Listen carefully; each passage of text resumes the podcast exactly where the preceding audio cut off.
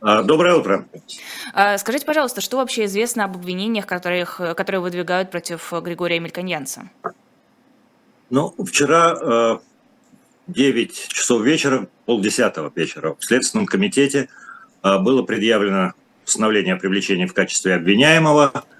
А по этому постановлению Григорию Аркадьевичу вменяется в вину то, что он а, а, организовал деятельность на территории Российской Федерации, международной неправительственной организации, в отношении которой принято решение о признании нежелательной на территории Российской Федерации ее деятельности в соответствии с законодательством Российской Федерации. Но поясню, что имеется в виду.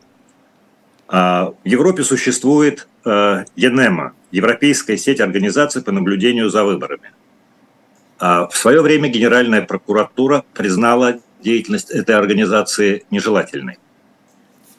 А после этого а, «Голос» заявил о прекращении сотрудничества с этой организацией, официально не имеет к ней никакого отношения, не является ее структурным подразделением. Тем не менее, а, следствие сочло, что «Голос» по-прежнему является участником этой организации, на основании чего нам неизвестно – а точнее, а, постановление о привлечении в качестве обвиняемого приводится постановление двух судов. А, суда э, города Нижний Новгород и суда городского суда Златоустовского Челябинской области, по которым к административной ответственности за участие в деятельности нежелательной организации были привлечены два человека. И вот следствие считает, что в соответствии с решениями этих двух судов а, объединение «Голос» входит в структуру ЕНЕМ. Но у нас на руках а, решение еще нескольких судов, которые считают, что а, «Голос» не входит в объединение ЕНЕМа. И я полностью уверен, что заявление Григория Мелконянца о том, что «Голос» не входит в состав ЕНЕМа, соответствует действительности – я изучил сайт ЕНЕМа, там отсутствуют сведения об участии голоса в деятельности ЕНЕМа. Я изучил постановление судов, которые признали, что голос не входит э, в объединение ЕНЕМа. И это наша позиция, которую мы будем доказывать в ходе следствия. Ну а сегодня во второй половине дня э, в Басманном суде будет избираться мера пресечения Григорию Мелконянцу. А во сколько точно? Ориентировочно э, речь шла о 13 часах дня, но зная, как работают суды, э, по остаточному принципу рассматривают дела об избрании меры пресечения, я полагаю, это будет э, реально после двух часов, где-то в конце дня. А, я а... понимаю, что оптимизма особого обычно не бывает в таких ситуациях, но на ваш взгляд, какие перспективы, какую меру пресечения, вероятнее всего, изберет суд? Следствие с очень большой долей вероятности будет выходить с требованием заключения под стражу. А мы будем говорить о применении меры пресечения, не связанной с лишением свободы. Это и домашний арест, и запрет определенных действий.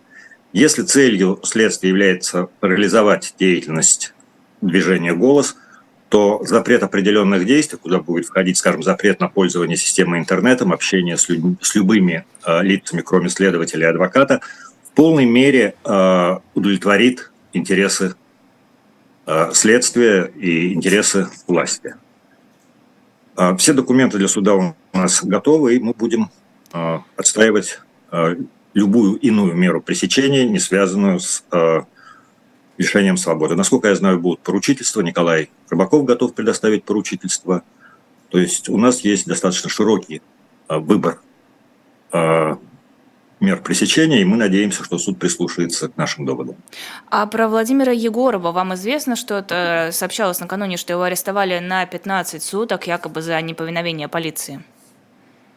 А только то, что э, публиковалось в прессе, поскольку э, сначала он был доставлен в Следственный комитет э, по Тверскому району, а потом его увезли в УВД Дорогомилова, где на него и был составлен протокол о неповиновении сотрудникам полиции.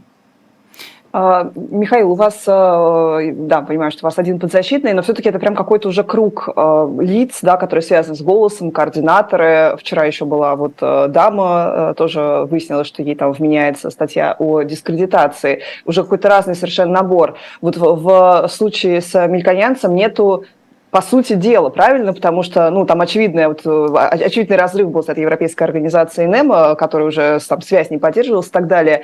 То есть вменять, по сути, реально нечего. Как, на ваш взгляд, может вот само это дело развиваться в отсутствии каких-то вот прямых доказательств того, что как бы и вменяется? Мы еще не знаем, какие доказательства представить следствие, потому что в материалах дела, которые будут представлены в суд, э, когда следствие выйдет с ходатайством о применении меры пресечения, они должны представить какие-то доказательства своих утверждений, кроме двух постановлений судов по административным делам, э, которые признали голос входящим в ЕНЕМа. Но у нас нет э, преюдиции, то есть решение этих судов э, не обязательны для э, Московского, для Басманного суда. И кроме того, у нас есть решения судов, которые не признали голос входящим в ЕНЕМ. Какие еще доказательства могут быть? Я не представляю. По крайней мере, из тех материалов, которыми мы располагаем – мы можем делать однозначный вывод, что голос не имеет отношения к э, организации ЕНЕМа, и э, вообще требования о применении меры пресечения, да и вообще само возбуждение уголовного дела в этой ситуации, на мой взгляд, э, незаконно и необоснованно. А вам вчера удалось с Григорием Аркадьевичем увидеться, поговорить, потому что я видела сообщение, что он отказался давать показания, сославшись на 51-ю статью Конституции. Да, я приехал э, около 12 часов дня в Следственный комитет по Тверскому району, Следственный отдел Следственного комитета. И мы расстались с Григорием Аркадьевичем где-то около 11 часов вечера. То есть я вчера провел с ним весь день, мы обсуждали позицию, обсуждали э, ситуацию по делу. И меня радует, в общем-то, его э, боевой настрой и его уверенность в правоте собственного дела. А почему решили в итоге не давать показания?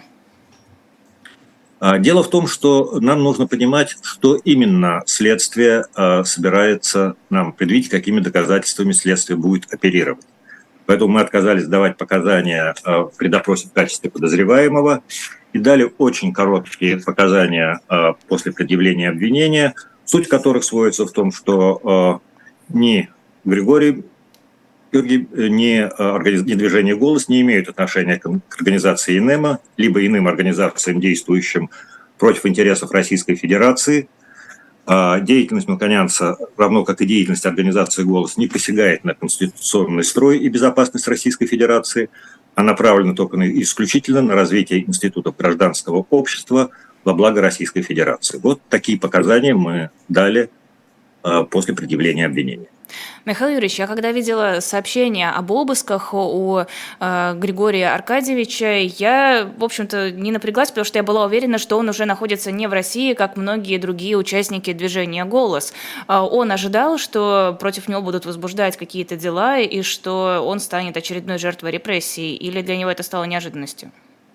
Ну, напомню вам, что это уже третий обыск, который проходит у него по разным поводам. И, э, естественно, каждый обыск все-таки неожиданность, но морально он был готов к тому, что э, в отношении него по-прежнему продолжится прессинг. Но поскольку он не чувствовал за собой никакой вины, а не совершал, с моей точки зрения, никаких правонарушений, а, естественно, предъявление обвинения в той форме, в которой мы вчера увидели, явилось неожиданностью и для него, и для меня. А о каких сроках идет речь? А, санкция по третьей части этой статьи предусматривает а, в качестве максимальной меры наказания от 2 до 6 лет. Ну, кроме того, там предусмотрены штрафы и иные более легкие виды наказаний. Но а, если говорить о лишении свободы, то эта статья предусматривает от 2 до 6 лет лишения свободы. А, да, сейчас, секунду. Лиза уже упоминала Наталью Гусеву, против которой возбудили уголовное дело о военных фейках. Она председатель Челябинского голоса. У вас есть какие-то контакты с а, ее защитником? Есть ли какая-то информация, в чем именно ее обвиняют? Какие есть перспективы у дела? Ну, поскольку я вчера до дома добрался только в 12 ночи, у меня не было просто времени связаться и обсудить позицию, но здесь, как я понимаю, у всех э, людей, работавших причастных к деятельности движения «Голос», позиция единая. «Голос» никогда не, то есть не имел дела с нежелательной организацией ЕНМ. После того, как она была признана нежелательной организацией решения Генеральной прокуратуры, а «Голос» не имел с ней никаких отношений. А, я хотела спросить вот в контексте вот этого растущего количества да, репрессированных членов «Голоса», участников «Голоса», на ваш взгляд, это какая-то вот прям единая система да, сейчас давления на эту организацию? А, и если да, то связано ли это с текущими, ближайшими выборами, или все-таки это такой долгий задел на 24 год, в котором непонятно почему вдруг э, есть необходимость бояться голоса, когда, как сказал Песков, у нас 90% проголосуют за Путина? Ну, напомню, что «Голос», несмотря на то, что иногда получал президентские гранты, а, был признан иностранным агентом еще в 2013 году. Да, одним из первых. Да, и с тех пор у движения «Голос» постоянно возникали проблемы у э, членов «Голоса» шли обыски, возбуждались административные дела. То есть я про- посмотрел список э, э, дел, которые возбуждались в отношении членов «Голоса» формы методов давления.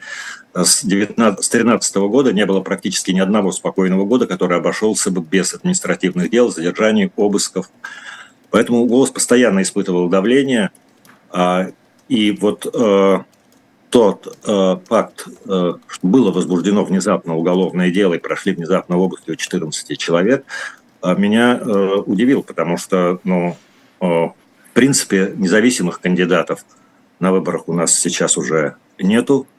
А каких-либо электоральных опасностей, как это было, скажем, в 2019 году, когда Москва э, бурлило и шли непрестанные митинги в связи с выборами в Московскую городскую думу и нежеланием власти регистрировать независимых кандидатов, того же Илью Яшина.